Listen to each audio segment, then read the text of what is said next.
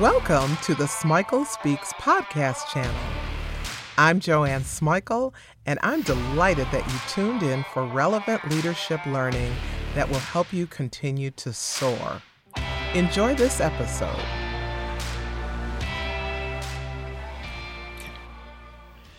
This is the beginning of a series called See Something, Do Something. I am featuring people all over the country who saw a pressing need and that did something about it. And I'm starting the series with Dr. Alyx Porter Umphrey, the founder of Elevate Med. And I cannot tell you how excited I am to have her with me today. Let me tell you, it's a Scottsdale based organization that's committed to elevating the field of medicine by providing financial support and mentorship to future physicians. The aim is to increase the physician workforce diversity and improve the cultural competence of physicians so that we can reduce health disparities. Welcome, Dr. Porter Umphrey. I am so excited, sincerely excited, to launch this series with Elevate Med because you saw something and you really did do something.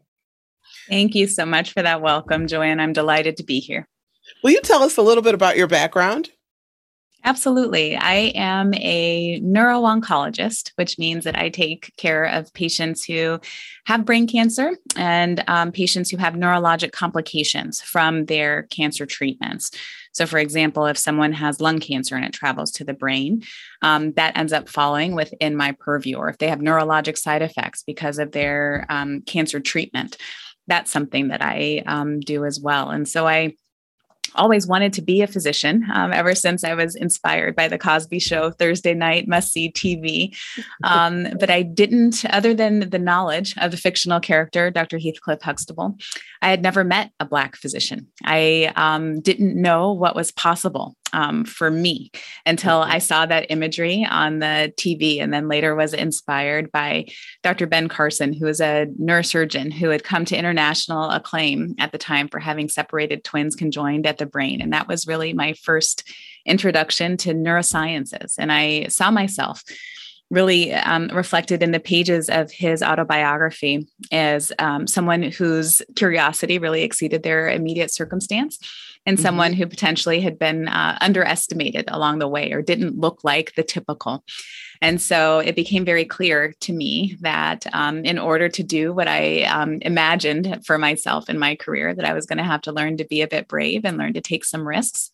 Mm-hmm. and be a bit more comfortable with being the only or the first yes. um, because i recognize that um, that's often what's required of many of us who seek to make a difference so tell me where'd you go to school those kinds of things because i know you're an hbcu graduate I am indeed. I grew up in Scottsdale, Arizona, and I went to Spelman College in Atlanta. Spelman is a historically Black women's college, liberal arts um, based college. And there I was an English major, biochemistry minor.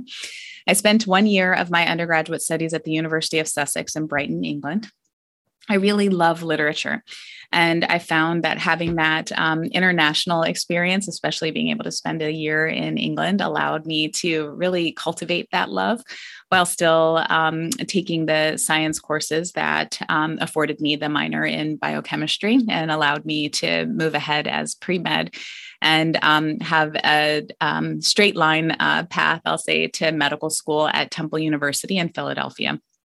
I graduated from Temple University School of Medicine in um, 2003 and went on to Mayo Clinic in Rochester, Minnesota for my internship, neurology residency, and neuro oncology fellowship. And then was recruited um, here to Mayo Clinic in Arizona in 2008, where I've led the brain tumor program here.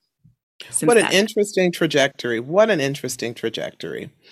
I don't feel like I did such a great job introducing Elevate Med. So, will you just tell us what it is and and also what made you want to found it?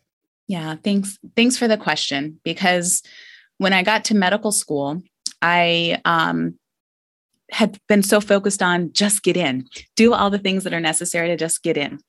And the how i was going to pay for it um, came as a secondary and so on my first day of medical school, before we even took any classes, we got separated into the haves and the have nots, those that had financial support to pay for the education and those that had not. And I come from a family that's emotionally supportive, but financially was unable to foot the bill for medical school.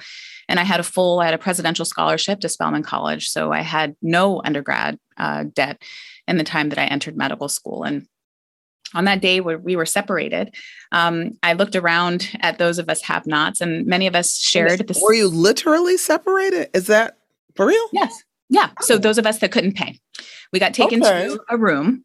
Um, and in that room, there were um, three desks that we were um, charged with going to visit. And I noticed some similarities between those of us that were in that room together. Most of us came from backgrounds that are considered underrepresented in medicine. So that's the Black or African American, Latinx or Hispanic, Native or Indigenous, Alaska Native.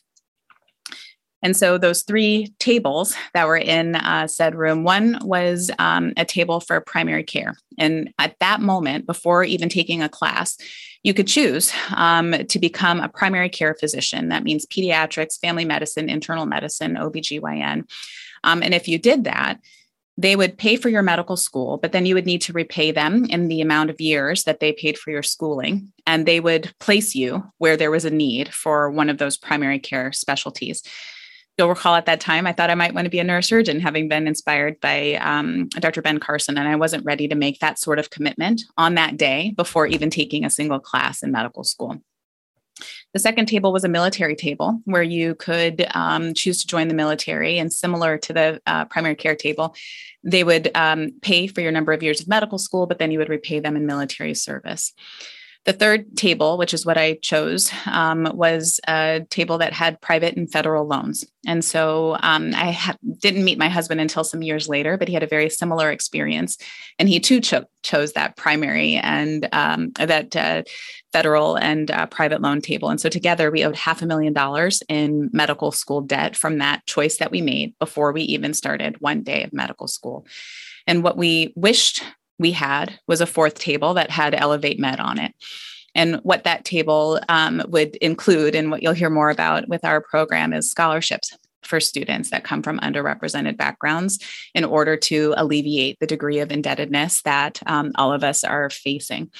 The second piece of um, our program is mentorship. You can't be what you can't see. Marian Wright Edelman said that, and I believe it wholeheartedly.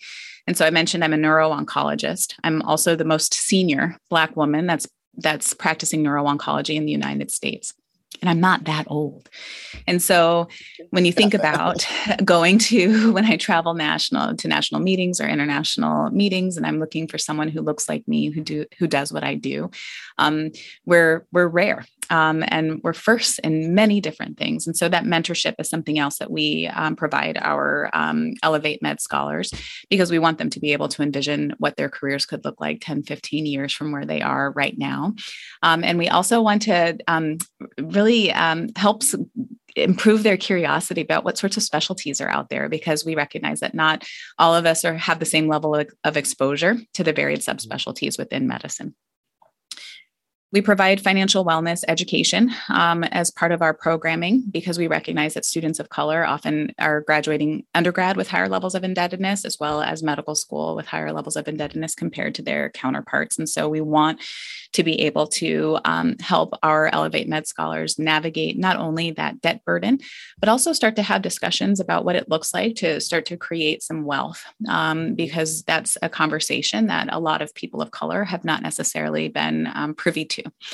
And then the fourth um, part of our program, which is probably the most um, important, is leadership development. Physicians really are leaders in whatever spaces they hold. And so we want to be able to cultivate um, that part of who we believe is the future of um, the leadership in healthcare. And so like I said, I wish that day there was a fourth table called Elevate Med um, to receive the scholarships, the mentorship, the leadership development, and the financial wellness education. And that's what we wished we had um, at that time. And so Elevate Med is um, an answer to prayers uh, for myself and my husband. It's meeting a need. Sometimes I um, talk to young people about how to have influence. People, you know, that's a buzzword these days. Everybody wants to be an influencer. And I tell them, find a gap and fill it. And then you will always have uh, influence. Figure out how to be a professional gap filler. and like um, you will always like have relevance. Mm-hmm. That's very interesting. I, all right, I got to use that. A professional gap filler. I'll give you credit for it, but I have to use that. Appreciate that. so I have a, a kind of a so what question because I know that some people will hear this, you know, okay, we we want to create these opportunities for underrepresented groups, but so what? What's the impact of that on the life of an everyday person? Yeah. I think the so what became very loud and crystal clear for all of us during the pandemic when we started to see health disparities play out in real time. And so there are so many complicated factors that lead to why people with similar resources may have different outcomes. And it's complex. And that's where we start getting into systems um, and barriers within systems. And so, if we try to pick that apart, one of the factors that we can easily influence to take a step toward eradicating health disparities is supporting the workforce. When people enter into healthcare, typically it's at a time of their most vulnerable. And we all deserve to feel like we belong in the spaces where we're being cared for. And a way to establish belonging is to have representation within the workforce that looks like the population served, mm-hmm. because we know when we have that representation, there's a much more rapid establishment of belonging and trust. And once you have established the trust, there's a much higher likelihood of having uh, improved adherence. And when you have improvement in adherence to the treatment recommendations, that's going to lead to improved outcomes. And so that's one simple thing that we can do is to support the next generation workforce so that it reflects the population, um, so that we can directly influence outcomes as one step towards the eradication of health disparities. And that's something that really we all should care about um, because we re- we know that right now there are populations that can ha- be impacted by the same disease but have a totally different outcome. Sometimes you hear the phrase, you know, it's your zip code is more important than your genetic code. Mm-hmm. If we're going to make some movement, some headway um, quickly and when I say quick, we're still talking about a long game. We're talking about a mm-hmm. couple of yes. years as opposed to decades, um, which is what it's going to take to change some of these systemic problems that we have. Something that we can influence very quickly is the workforce. And so, dr- cost is the number one reason why um, bright students uh, from underrepresented backgrounds are choosing not to go into medicine. And so, if we can start to ameliorate that particular burden, plus add some additional support we hope that we'll continue to attract best and brightest. And it's really a crisis when you start to look at the Native communities and how many people are entering the healthcare workforce, specifically, how many people are com- becoming physicians. It's really um, a travesty when we look at the number of American born Black men that are entering medical school. The number is no different now than 1972. So we have to do something different um, in order to attract the top talent um, because we owe it to one another. Mm-hmm. At some point, I would like for you to come back and go deeper on impact because um, some of what you just said is really mind blowing to me. So at some point, I want to invite you back to talk about more about this whole impact thing because it's important. Yeah, I have a curiosity question going back to your background. This is not your first foray into philanthropy. I happen to know that because I know a little something about something you did at Spelman. Yeah. So, will you talk a little bit about that uh, why you did it and how you did it. You know, that was you kind of sticking your toe into philanthropy. Yeah.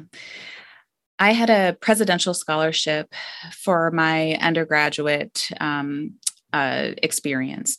And that presidential scholarship included everything tuition, room, and board. And so um, that burden of figuring out how um, we were going to pay for college was lifted for me going to Spelman College was the number one best decision, trajectory altering decision that I ever could have made.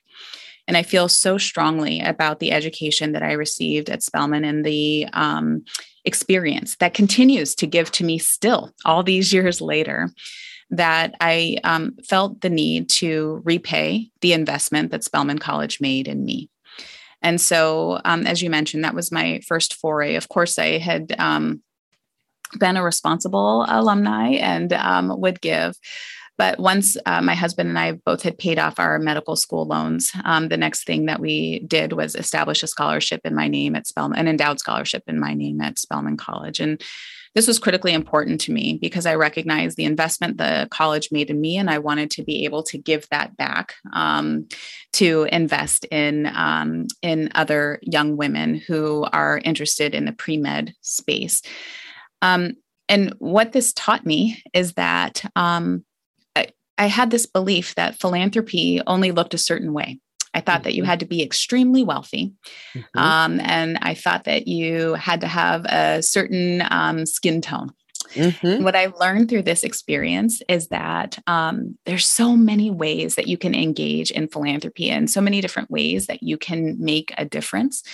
And um, and so I thought, wow, this is something that I actually could have done a bit sooner. So that was my first um, uh, foray into philanthropy. And I appreciated that this college would give me an update and who would receive the scholarship. But I also recognized that I wanted more. And so mm. in that more, I started to think about how would I, if I was, if I had my own organization, how would I engage donors? How would I ensure that they understood where their money was going, what the results or the outcomes were of the students that they were help supporting? Um, and so that got me curious about what I might be able to create um, uh, on my own. And so absolutely the um, establishing the scholarship at Spelman was the first step um, that ultimately led to the development of our own nonprofit, which is Elevate Med. That's really cool. You said something that I want to track back to also. You and your husband were able to pay off a half a million dollars in med school debt. How?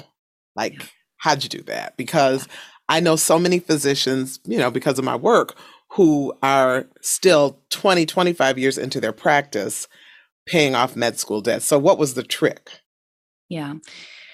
It really comes down to values and priorities. That's what it came down to for us. And we had some really great advice um, when we were coming out of residency. And the first piece of advice was continue to live like you're a resident for the next couple of years. One of the things that's so challenging about a career in medicine is there's such delayed gratification. You spend your 20s um, in training through medical school and through residency, and you really don't start earning until your 30s. While your friends who had um, gone to New York and had internships and all of those things, they're well into their uh, careers um, by mid to late 20s and in their early 30s when we're just starting off. Um, so it was hard to have some of that discipline, but it was absolutely critical. The other piece of advice what that we received was to um, when it was time to buy our first house to really think of it as um, an investment. And so, looking at na- the right neighborhood, looking at um, not necessarily the biggest house on the block. Don't buy into what you see on TV as to how you think um, doctors should live, but you want to. Um, we picked a neighborhood where the value um, was good, and that um, and that it not only held its value but actually appreciated over time mm-hmm. and so one of the things that we were able to do through um, advice that we had from our financial planner is um, when we bought our first house we chose well and um, we ended up earning some equity in the home very, very quickly. And um, through taking advantage of being able to refinance when interest rates had gone down, that gave us some large chunks of money to be able to start to eat away at the um, at the med school loans. So that was one tangible thing, really using the property that we bought to help mm-hmm. leverage some of and create some wealth while we continued to live very disciplined lives. Um, we didn't buy brand new cars. We didn't buy, you know, I'm not a I'm not a high end handbag shoe um, kind of woman, but I also recognize that the debt had taken on such a burden for me that it was very difficult for me to um, live without thinking about it. And so, for that reason, it was top of mind and so critically important for us to pay it off so that we could do other things like start college savings accounts for our children and have the freedom and flexibility to um, endow scholarships and put our money towards the things that were critically important to us. That's very interesting. I'm glad that you got that advice and I'm glad that you're sharing that advice because it applies to people not just coming out of med school, um, but to people in general. So great advice. So this is the See Something, Do Something series. What advice would you give someone who sees a need in their community, in their profession, in the larger world? What, well, like, what would you tell them to do? That you're the someone that can make a difference. I think a lot of times we look around at somebody else, oh, I see this problem, somebody else will take care of it. And that somebody might have more education than I do, or they have a different background than I do, or they have more money than I do. We can talk ourselves out of doing something um, for a whole lot of reasons. Um, but I would really charge each of us with recognizing that we could be that somebody. And what would we do if we weren't afraid to take that next step? And sometimes it requires a little bit of, investment in ourselves. No, I didn't know mm-hmm. everything about how to run a nonprofit, um, but I knew that I could ask some folks for some advice. And what that looks like is hiring contractors sometimes to help you. If you don't know how to put a website together, you can hire someone right. to do that. If you don't know how to fundraise, you can invest in yourself by um, working with a fundraising consultant. And so I think that sometimes we get fooled into thinking that we have to have all of the pieces in place to even start to take that first step. But the truth is that your recognition of the fact that there's a gap um, puts you in the absolute right position to be the person to try to fill it. And so I had to, um, and you and I, Joanne, had conversations in the very beginning of all the reasons why it wouldn't work, but let's talk about all the reasons why it could um, mm-hmm. and start to act um, and with that energy. So I would encourage all of us to think about how we might be that person to fill the gap. I like that. And I love the fact that you, you know, jumped in with both feet and are evidence that you can jump in with both feet and swim. So yes. I love that. Thank you for sharing what you saw and what you did. I appreciate that, Dr. Porter Umphrey. Now, I want to invite you back because I think that there's more to this. I want you to talk about how, the real how, the nuts and bolts. You alluded to hiring contractors and getting expertise that you didn't have, but I want you to come back to talk more deeply about the how. Um, and I also, do you mind sharing the Elevate Med website and contact information right now? Absolutely. So you can find us at www.elevatemed.org. And we're also available on all of the social channels, with the exception of TikTok. We haven't quite figured that one out yet, uh, but you can find us on Twitter, LinkedIn, Instagram, and Facebook at Elevate Med. So thank you so much. Thank you. Thank you. And I look forward to having you return. Absolutely.